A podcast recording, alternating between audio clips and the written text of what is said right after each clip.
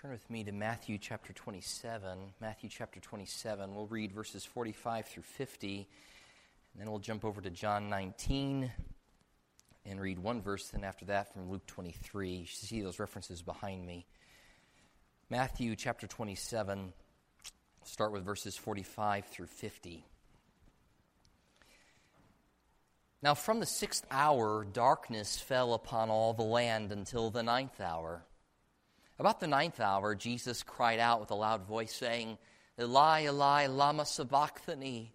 That is, My God, my God, why have you forsaken me? And some of those who were standing there when they heard it began saying, This man is calling for Elijah. Immediately, one of them ran, and taking a sponge, he filled it with sour wine and put it on a reed and gave him a drink. But the rest of them said, Let us see whether Elijah will come to save him. And Jesus cried out again with a loud voice and yielded up his spirit. Turn over to John chapter 19. We'll read from verse 25 down to verse 30.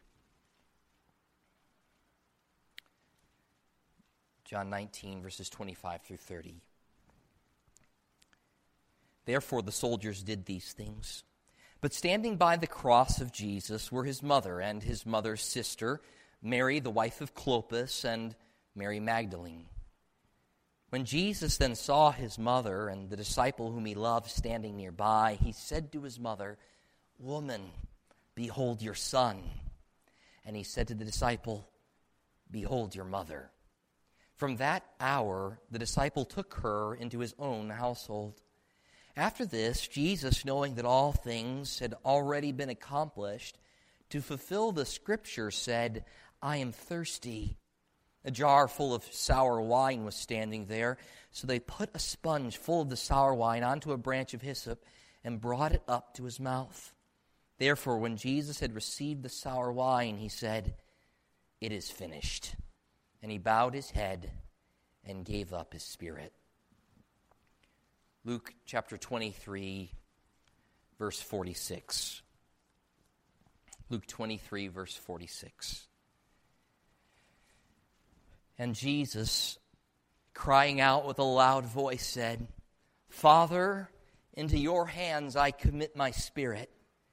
Having said this, he breathed his last. Let's pray together.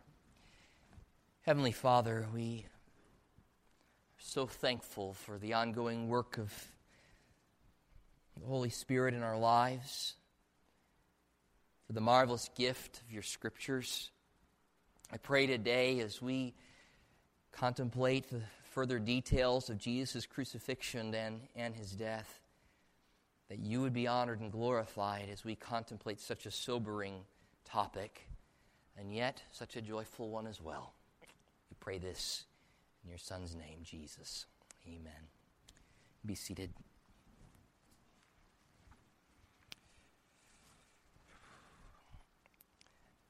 The overflow of the heart, the mouth speaks. We're given an indication of what it is that's within a man by what it is that comes out of his mouth.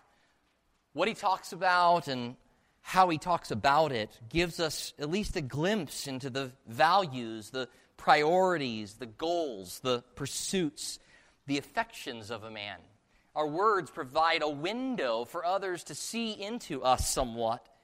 Certainly, when our time comes near to an end, when death is knocking on our door, our words give an indication of the things that are closest to our hearts. This morning, we're going to consider Jesus' last words. But before we do, I'd like to mention some of the last words of some other people. We hear regret in the words of George Best, who is an Irish so- professional soccer player. He said, Don't die like I did. This same man had been recorded earlier as saying things like this I've stopped drinking, but only while I'm asleep. He said, In 1969, I gave up women and alcohol, but it was the worst 20 minutes of my life. We hear exhaustion in the words of Benjamin Franklin. As he lay, lay, dying, it was suggested that he turn to his side to make his breathing easier, and he said, A dying man can do nothing easily. We hear unfinished work in the words of Huey Long, governor of and senator from Louisiana. He said, Don't let me die. I've got so much to do. We hear fear in the words of John Belushi Don't leave me alone. Chris Farley saying similarly, Please don't leave me. Please don't leave me. We hear denial and or foolishness in the words of Charles Darwin. I'm not the least afraid to die.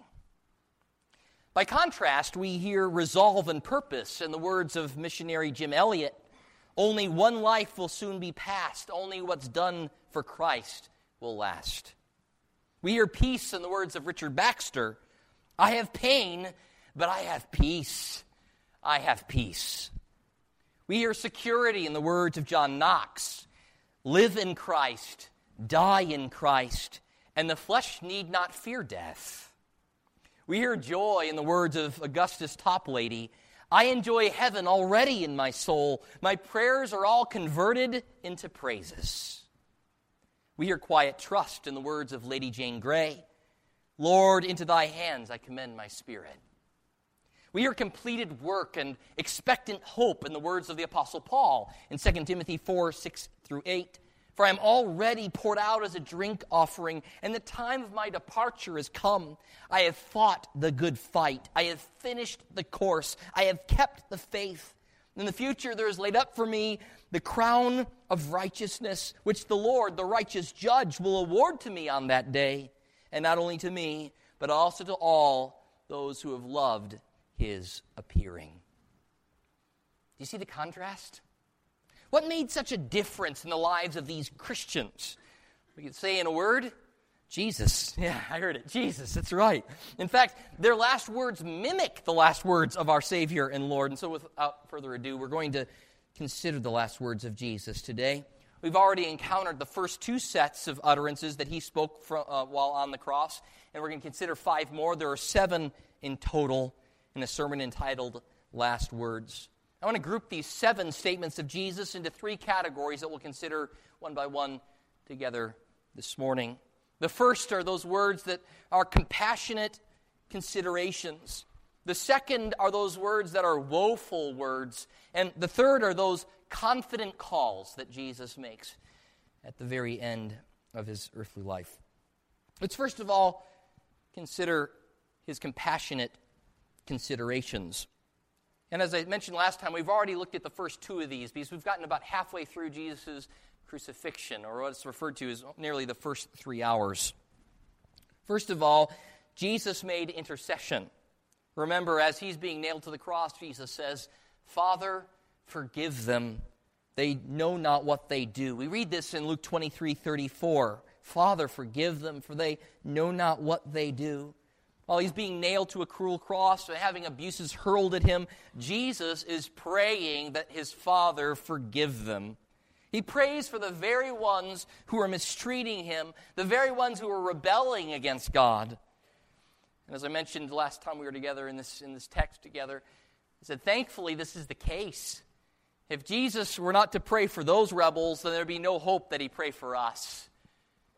We too are rebels rebelling against God. We too are guilty of mistreating Christ. We too are in need of the forgiveness of Jesus.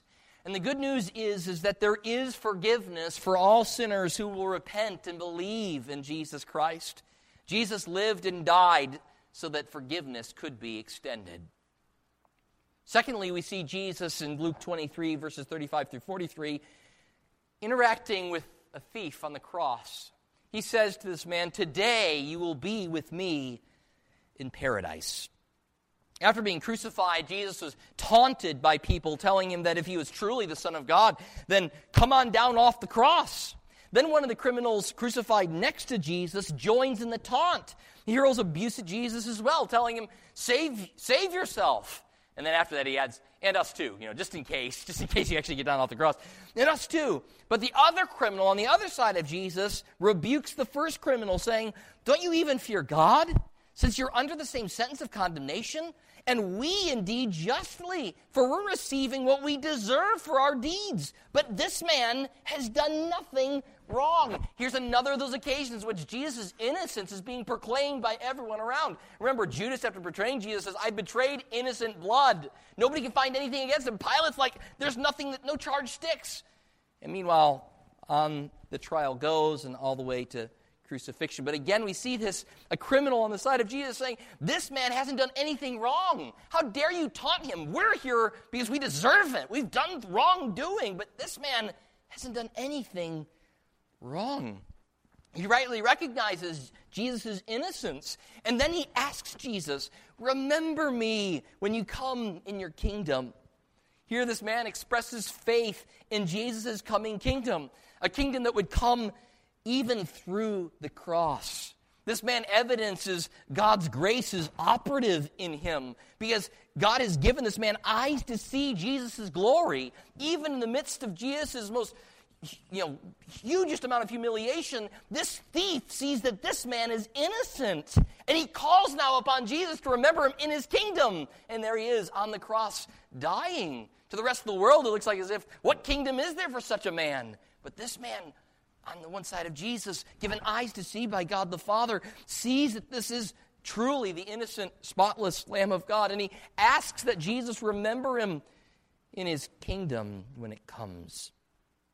He sees his own sin, right? He said, uh, We're guilty of why we're here, but this man is innocent. So he sees Jesus' goodness, he sees his own sinfulness, and then he recognizes Jesus' righteousness and the fact that he's coming with a kingdom. He wished here to cling to Jesus. And even here in these last moments of his life, we see Jesus speaking words of assurance to this man. Words of assurance. He interceded for those for all of us. And now here he speaks words of assurance to this, this criminal on the cross. He assures him that this very day you'll be with me in paradise. Not some coming day, but today. Today you will be with me in paradise. Well, we come this morning then to the third set of these compassionate considerations, and maybe we group this under the word care.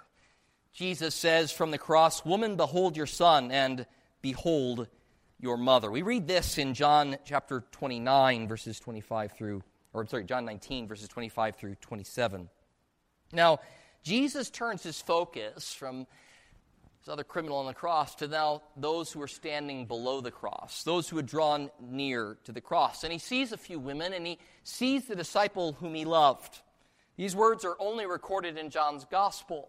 Again, further evidence that this disciple who remains unnamed in John's gospel is most likely John himself, right? This is a reference to John. John doesn't use his own name. Perhaps John, who had been present in the high priest's court, had run to tell news of these happenings, of what was going on with Jesus, to these four women who had been close to Jesus Jesus' mother, Jesus' mother's sister, Mary of Clopas, and Mary Magdalene. And now they all, as a group, grew grew close, grew, grew near, drew near to the cross. Matthew and Mark also make a list of women who were there. He says that there were many women there, but then they list a few in particular and say that they were some distance away from the cross. And this is their references to these women happen after Jesus has given up his spirit. So they're further away at that time. Probably there's some milling about. Remember, this whole crucifixion scene lasts about six hours. So they're milling about. They've gone a little bit further away, but it's interesting to note the names that are mentioned. Mark 15, 40, and 41 says, Some women were looking on from a distance. Among them were Mary Magdalene, Mary, the mother of James and, and the Less and Joseph, and Salome. When he was in Galilee, they used to follow him and minister to him, and there were many other women who came up with him to Jerusalem. Again, Matthew 27 lists them again in verse 55. Many women were there looking on from a distance who had followed Jesus from Galilee while ministering to him. Among them were Mary Magdalene and Mary, the mother of James and Joseph, and the mother of the sons of Zebedee. Now, if you put together these three accounts John's account, Mark's account, and Matthew's account of the listing of the ladies that are there, um, you come up with an interesting potential connection. And most theologians have made this connection that Jesus' mother's sister, whom John doesn't name, he says Jesus' mother was there, his mother's sister was there, and then he names two other individuals, that this mother's sister of Jesus, whom John doesn't name, is most likely Salome, the mother who's also referred to then as the mother of the sons of Zebedee. Well, who are the sons of Zebedee? John is among the sons of Zebedee. This would fit with John's habit of not mentioning himself or his brother's name without, within his gospel. So, again, the one lady other than Jesus' mother that he doesn't name is Jesus' mother's sister. Again, this would follow along with the, the course for John as he tries to kind of keep himself and his family, um, their names out of his own account. If this is the case, that would make John Jesus' cousin and Jesus' mother's nephew. Now, this makes further sense of what Jesus is about to say to them. He entrusts Mary to John. Now, typically, care for a mother, we assume that Joseph is dead by this point. We don't have any specific reference in the Bible, but Joseph is just no longer in the story. And so, again, obviously, if Joseph was still around, he wouldn't have to entrust his mother to someone else to take care of her. But the question is, why doesn't Jesus entrust her to his brothers? As we, as we know, that Mary, after having Jesus, did have other children. So, why doesn't, why doesn't he entrust her to them? Well, quite simply, we know from John 7 5 that Jesus' brothers were at this point not believers in Jesus. They had rejected Jesus. Now we know that changes because then when we get to Acts 1, verse 14, we find that the brothers are there praying with the disciples um, regarding Jesus after Jesus' death and resurrection. But at this particular moment, John becomes a really practical as well as spiritual uh, good reason, good person for Mary to be entrusted to. Jesus looks down. He sees John and his mother. He looks to their present needs. He ensures that they have one another emotionally, but also that Mary's physical needs would be provided for by his beloved disciple, which would be, if this construction is correct, also her nephew. If this is not further proof of the absurdity of Rome's doctrines about Mary, I don't know what there is. The Roman Catholics tend to see an emphasis uh, here of John coming under the care of Mary. Behold your mother and they'll make a big deal about this, then all Christians could look to, to Mary as their mother. But it's interesting because if you look at it historically, it's quite the opposite. It's Mary who enters into John's home. Jesus told Mary to look to John first before he told John to say, This is your mother. His point is, John, take care of my mother. Meanwhile, he says, Mary, this is now who's going to be watching over you and protecting you. She needed care and protection from another. She was just a woman whom God chose to carry his son Jesus, which was certainly a high honor, but it doesn't mean Mary didn't get that by meriting the position. She needed Jesus to save her just as much as any of us need Jesus to save us. She's in no way to be honored as divine. She's in no way to be prayed to, to be worshiped, or to be trusted in. We've spoken of this before on other occasions in, in the Gospels where we've come across interactions between Jesus and his mother. But so I'm not going to take a lot of time to, to reiterate all of that, but I just want to at least say this, just so at least have made the statement. Rome's teachings regarding Mary's immaculate conception, the, her assumption into heaven bodily, her role as co redemptrix, and therefore an important um, intermediary in prayer, all of those doctrines are patently unbiblical. And not only do you not find any information regarding that in the Bible, but the Bible would speak against those conclusions from being drawn. So not only does the Bible not speak to those things, but whenever it does speak to anything even close to this, it is quite different than what the Roman Catholic Church teaches regarding Mary. Quite honestly, I think Mary herself would be appalled at the things that are taught about her.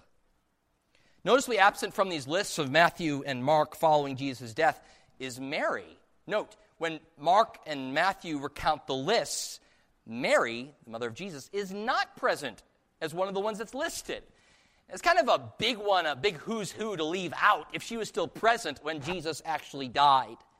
Now, if you take what John has said here quite literally, John 19, verse 27, and from that hour, this disciple took her into his own home, it is quite possible that John actually escorted Mary away from the cross.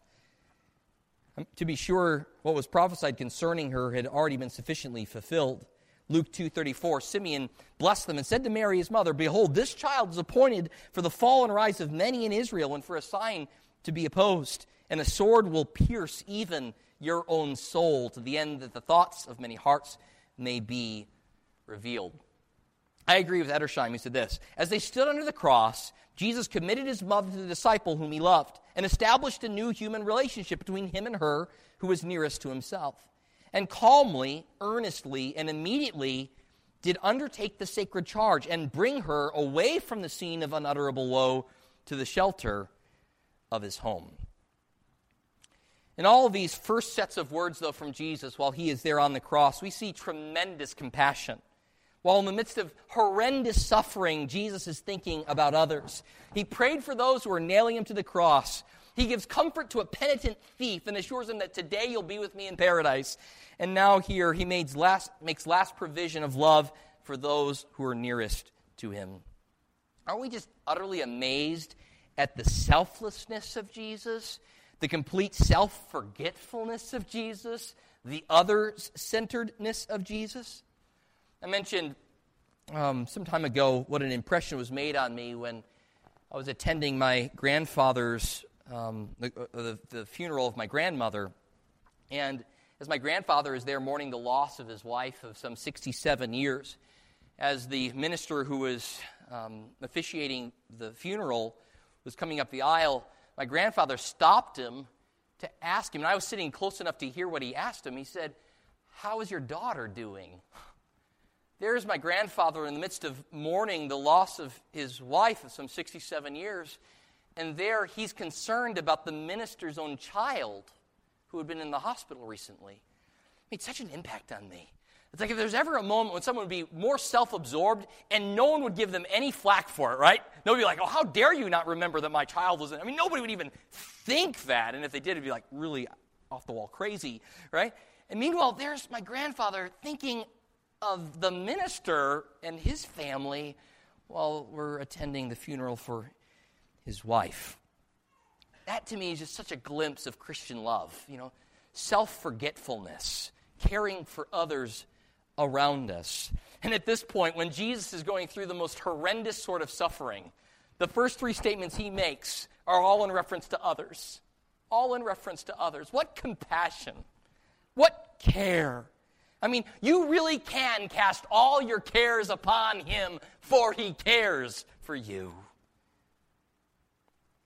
Now, darkness falls on the scene. From the sixth hour, which we know is around right at noon until the ninth hour around 3 p.m. when Jesus gives up his spirit, darkness covers the land. During the brightest and hottest part of the day, darkness blankets the land.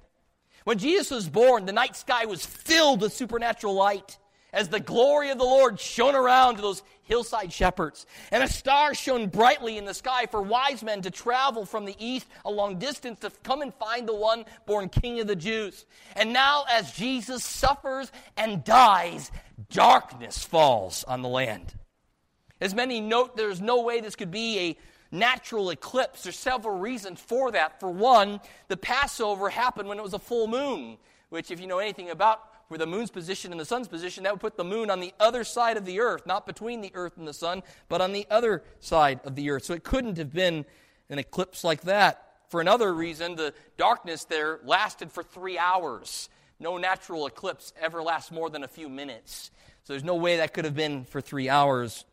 It also couldn't have been merely a local phenomenon, for we're told that darkness covered the land. And some ancient sources even suggest that the darkness was spread beyond Jerusalem and Israel. How far the extent, we're not sure. It was as if all of creation is mourning as its creator suffers. It's as if creation itself is gone into mourning as its creator suffers. The sun is like draped in a veil. It makes us think of the ninth plague in Egypt, which lasted darkness upon, upon Egypt for three days. It sounds much like Amos 8, verses 9 through 10. Listen to how specific this, way, this comes. It will come about in that day, declares the Lord God, that I will make the sun go down at noon and make the earth dark in broad daylight. A little bit further in verse 10, he says, It will be a time of mourning for an only son. Interesting. Darkness is often linked with darkness. 2 Peter 2 4, God casts rebellious angels into hell and commits them to pits of darkness. Jesus, in referencing hell and the place of torment and punishment, eternal torment and punishment for all who don't repent of their sins and believe in Christ, describes divine judgment as the outer darkness, where there is weeping and gnashing of teeth. So, here in the darkness, while in agony, Jesus utters some more words. We come to point two some woeful words. The first of these words of separation. My God, my God, why have you forsaken me? Eli, Eli, lama sabachthani. These are the only words which Matthew and Mark record from Jesus' time upon the cross, but these words are hugely significant. Many standing by mistakenly think that Jesus is calling out to Elijah, and they're saying, there, let's look to see if Elijah comes to rescue Jesus. Now, there was a lot of belief regarding Elijah since he was, remember, taken up by a chariot and all the rest. So there's a lot of belief within Jewish culture that Elijah was going to come back. Remember, there's even discussions about this earlier about John the Baptist. You know, is he Elijah? Are you Elijah, Jesus? This whole question is coming. And so when they hear this, Eli, Eli, they, they think, oh, he's calling to Elijah. Let's see if Elijah is going to come and save Jesus. And this could have been, some might have been honestly curious, and others might be mocking him further. Yeah, sure, Elijah's going to come and rescue you, Jesus. But Elijah couldn't save Jesus. Quite the reverse. Elijah needed Jesus to save him, just as all of us need Jesus to save us. In order to redeem us, in order to save us, Jesus must take on our flesh, fulfill all righteousness, and then die in our place. Jesus, though now, would experience what he had never before experienced. He would experience spiritual death. And spiritual death is this broken communion with God. And as Jesus suffered in the stead of sinners, he would be treated as if he committed our sins, although he was perfectly holy. He willingly offered up himself in our place and became the propitiation, the wrath satisfier for our sins against God. And as God made him who knew no sin to be sin on our behalf, we read Habakkuk 1:13, "Your eyes are too pure to approve evil, and you cannot look on wickedness with favor." Why do you look with favor on those who deal treacherously? Why are you silent when the wicked swallow up those more righteous than they? Listen to the Listen to the call here from Habakkuk. Why are these, in his context, it was, you know, why are you being silent when the wicked are having their way and the righteous are suffering under the wicked? And meanwhile, what a much more full application of this, right? How is it possible that Jesus, the perfectly righteous one, should suffer? How can you, O Father, be silent while the wicked have their way with the righteous sufferer? But the answer is that our salvation is only possible because this is the means by which God ordained to deal with his own son Jesus. The moment, though, in which Jesus bears our sin for, for us means that God the Father must look away. His eyes are too pure to approve evil or to look on wickedness. And so, as he made him who knew no sin to be sin on our behalf, that we might become the righteousness of God in him, as in Galatians 3.13 says, Christ redeemed us from the curse of the law, having become a curse for us, as it is written, Cursed is everyone who hangs on a tree. At this moment, there is an abandonment. This is def- there's definitely a mystery to this transaction. Others have commented, God forsaken of God. Who can understand it? Yet, can I just say that there are a great many other things that I cannot understand either? And that doesn't make them untrue. It just demonstrates my finitude. There's deep mystery here. These words arose from more than physical pain, it's spiritual suffering that Jesus is undergoing. He's bearing the weight of sin, he's being the sinner's substitute. He's being made a sin offering. He's becoming a curse. He's receiving God's righteous anger against sin. And as the iniquity of us all was laid upon him, it pleased the Lord to crush him and to put him to grief. Isaiah 53. How do you get your hands around such a thing? There, truly, there is no analogy that really comes close. Um, Hendriksen offers one that I, he, he, he believes it might help us slightly. And I mention it just quickly. Imagine a scenario in which a little child is very sick and must be brought to the hospital and placed in the intensive care unit where his parents cannot be. They still love the child, but the child would experience anguish in missing his mother and father, who of necessity must be away, that it will ultimately turn out for good. I think he's right to say that his analogy doesn't come close to really expressing the depth of what's going on here. There's a part of this that is a mystery, that's unexplainable, and nothing comes close to it. Jesus, as our mediator, calls out to his father, but he's left to suffer alone. In some sense, the Father still loves the Son, and the Son loves the Father. Yet, since Jesus, as the mediator, becomes sin, he must be abandoned and crushed as a substitutionary sacrifice for sin. This will ultimately result in God's glory, for the Father will not allow his Son to undergo decay. He'll raise him up from the dead and bestow on him the name above every name, that at the name of Jesus every knee will bow and every tongue will confess that Jesus Christ is Lord, to the glory of God the Father and he will present to him a people for his own possession. Remember, Jesus knows where he's headed. He just told the thief, What? Today you will be with me where? In paradise.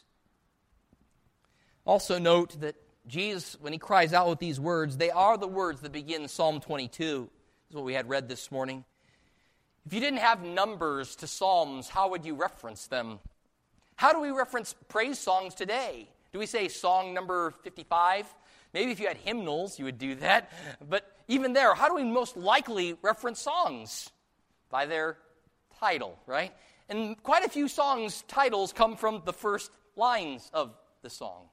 How would you reference Psalm 22 if you didn't have numbers attached to them? You'd reference them this way My God, my God, why have you forsaken me? This psalm is identified as a psalm of David. And I'm sure on one level, these words are the expression of his own heart and descriptive of some sort of circumstances that he was encountering at that time. But these words also speak to David's greater son. And they describe in great detail what Jesus would indeed encounter at his death. My God, my God, why have you forsaken me? Far from my deliverance are the words of my groaning. Verse 7 all who see me sneer at me. They separate with the lip. They wag their head, saying, Commit yourself to the Lord. Let him deliver him. Let him rescue him because he delights in him. It's exactly what they said to Jesus. Verse 12 Many bulls have surrounded me, strong bulls of Bashan have encircled me. They open wide their mouth at me as a ravening and roaring lion. I'm poured out like water. All my bones are out of joint. My heart is like wax. It's melted within me. My strength is dried up like a potsherd, and my tongue cleaves to my jaws.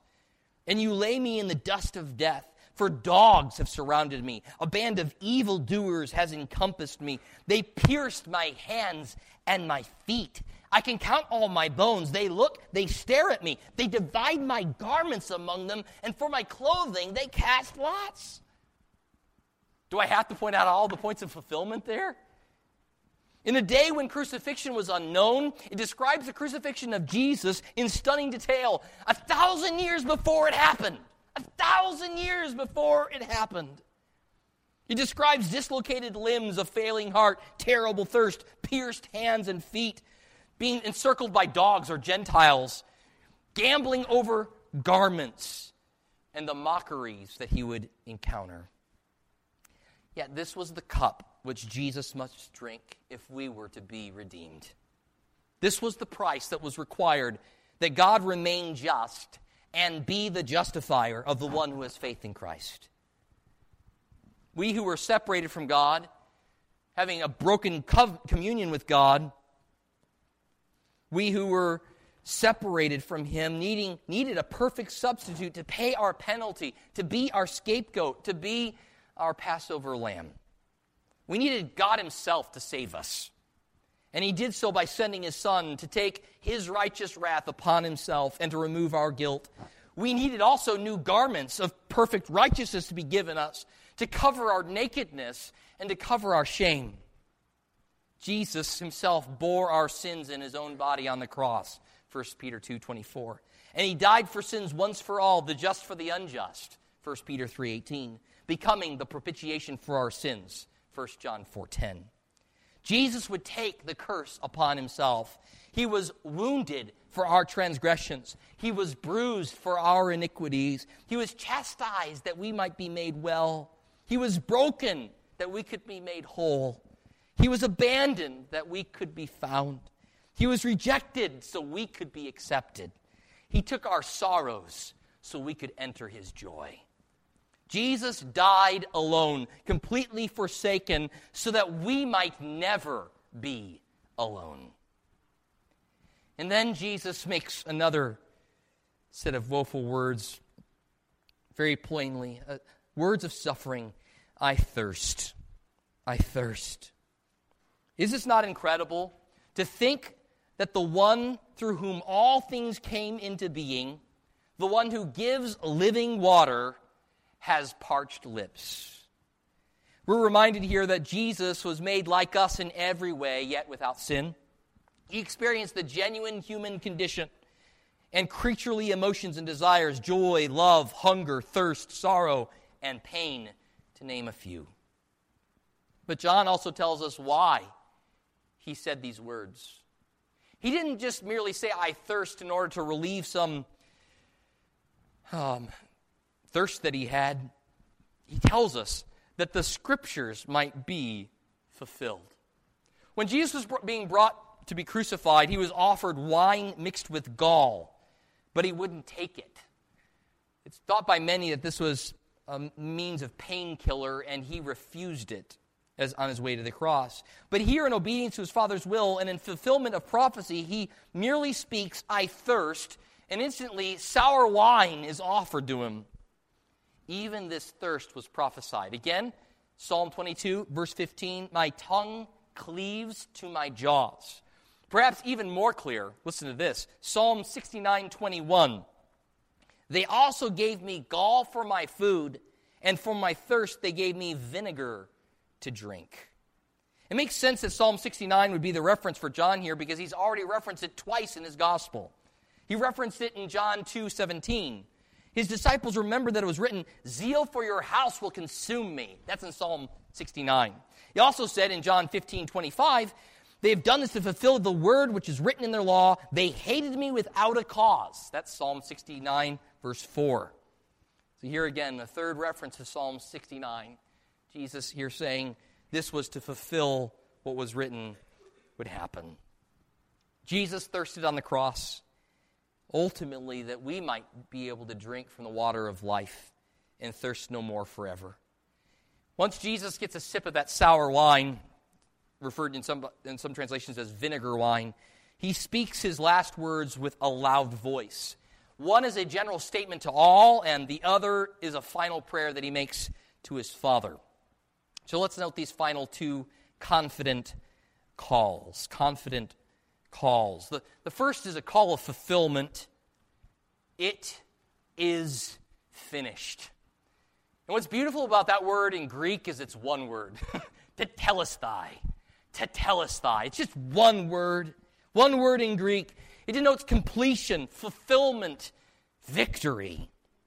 Jesus could say, It is done. It is over. The work had come to do is now finished. His earthly ministry had come to a close. The righteousness required had been fulfilled. His suffering was complete. Nothing had been left undone or unborn. He cried with a loud voice and he announced his victory. This was not a victim uttering a final plea. This was a conqueror declaring triumph. Tetelestai.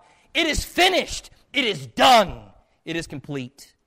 The term tetelestai also has economic significance in the Greek world. Dwight Pentecost notes the term signified the completion of a transaction by the full payment of a price or the discharge of a debt by a completed payment. All sin incurs a debt which the sinner owes to God. The debt must be discharged before the sinner can be accepted by God. You ever gotten one of those beautiful maybe it's usually red stamps. They stamp it on a bill and says, paid in full. Anybody paid off a loan, a long-standing loan or a debt? Isn't it a beautiful feeling to be out from under that? Like that thing is done and gone, right? There's no longer a debt against me. It is paid in full. It is taken care of. Well, all of the Old Testament sacrifices, all of the days of atonement that are happening year after year after year, were really just foreshadowing the real atonement that would be made in Christ. The blood of goats and the blood of calves could never really take away sin. When Christ died, he gathered to himself the collective accumulated debt of all sinners whom God would save, and he made payment in full for all of their sin. Certainly, Jesus came to teach us, yes. And certainly, he set a perfect example worthy of imitation. Yes, we can learn from even statements that Jesus made on the cross. Absolutely. There's example stuff there, there's love to learn from him. All of that is true. But he ultimately came to give his life as a ransom for many. He said, That's why I came, to give my life as a ransom for many. He died to pay our debt. He redeemed a people for God's own possession. And it wasn't a a potential hypothetical people. He actually died for his people and he saved them. He died for their sins. He took away their debt. It was canceled and taken care of forever. Pink says, All things have been done which the law of God required, all things established which, which prophecy predicted, all things brought to pass which the types foreshadowed, all things accomplished which the Father had given him to do, all things performed which were needed for our redemption nothing was left wanting. The costly ransom was given. The great conflict had been endured. Sin's wages had been paid. Divine justice satisfied. What blessed words. Jesus' declaration is what gives us hope today. Because of what Jesus accomplished on the cross, we who were alienated and estranged from God, under a curse, are now brought near and we're reconciled with God the Father. This is why, as Christians, we're not fighting to victory, but from it. Jesus, our champion, has already fought in our stead. He's already accomplished a conquest that we couldn't win. He suffered and died to wipe out a debt which we could never cancel on our own. Nothing more need be done, and nothing more can be added. It is finished. Salvation is not the joint work between God and man. It is solely the work of the Lord Jesus Christ, the God man. Salvation is by grace alone, through faith alone, to the glory of God alone. And it is that way, such that we would not boast. It is a gift from God from beginning to end, not as a result of works, so that no one may boast. Jesus then utters words of trust. And he speaks one final prayer to his father. Luke 23 46 records it Father, into your hands I entrust my spirit. Jesus here bows his head and he gives up his spirit and he offers this final prayer. Again, a quotation from Psalms. This is Psalm 31, verse 5. Into your hand I commit my spirit. It's an original, it's original context there in Psalm 31. The words were the expression of a psalmist who is wishing to be delivered from his enemies and trusting his fate is, meanwhile, in God's hands. Well, Jesus is the most excellent example of a righteous sufferer, and as he faces death, he can trust God to take care of him. Jesus here laid down his own life. No one took it from him. And as we know, and we'll see in coming weeks, Jesus also had the authority to take his life back up again. See John 10, verses 17 and 18. The point is that neither Judas Iscariot, nor the Jews, nor Pilate, nor the soldiers, nor Satan took Jesus' life from him. Jesus willingly offered up his life. He died voluntarily in the place of sinners, and he gave up his soul, entrusting it to his Father. At no point did Christ cease from being sovereign. He's sovereign over death and life. No one else has ever died this way. No one else can say, I died as a, as a, as a matter of volition. Only Jesus died as, in this way. Everyone else dies as a result of the wage of their own sin. But since Jesus died and rose again, we too can entrust our souls in life and in death to our Heavenly Father in Christ Jesus our Lord. You see, while God the Father did not spare his Son from death, and quite the contrary, was pleased to crush his Son as he became sin and therefore the object of his holy wrath, the Father would not leave his Holy One to suffer decay. Soon there would be blessed vindication. And just as Psalm 22 ends in a triumphant note of God's deliverance, so does the story of redemption. Jesus would defeat death by dying and rising again, and thus give all those who are in him the secure hope of eternal life. You see, death would not have the final say. Jesus had the final word. In the words of the great hymn, I will sing of my Redeemer and his wondrous love to me. On the cruel cross he suffered from the curse to set me free. I will tell the wondrous story how my lost estate to save. In his boundless love and mercy, he the ransom freely gave. I will praise my dear Redeemer. His triumphant power I'll tell, how the victory he giveth over sin and death and hell. Sing, O sing of my Redeemer. With his blood he purchased me. On the cross he sealed my pardon, paid the debt, and made me free. Let's pray together. Heavenly Father, we are so, so thankful that it is finished. Jesus, thank you that it is finished. Thank you that it wasn't just something where you worked halfway and the rest was up to us, because if it was, there'd be no hope for us. Our efforts are futile, our strength is feeble. We're spiritually dead without you. Thank you for uh, this wondrous salvation. Thank you that we can rest fully in Christ. Thank you for the security that we have in Him. Thank you that we no longer have to fear death if we're in Jesus. Thank you that there is no longer any condemnation for those who are in Christ Jesus our Lord. Oh, Father, please this morning, if there are any in this place who have pushed you away, have lived a life of wanton ungodliness, have, would recognize their sinfulness, would see your innocence, would recognize what you did upon the cross, what you accomplished, what you completed. I pray you give them eyes to see. They would call out to you. They would cry out to the one and only Savior and Lord Jesus. May you do this this day all for your glory and for your kingdom's sake, we pray. In Jesus' name, amen.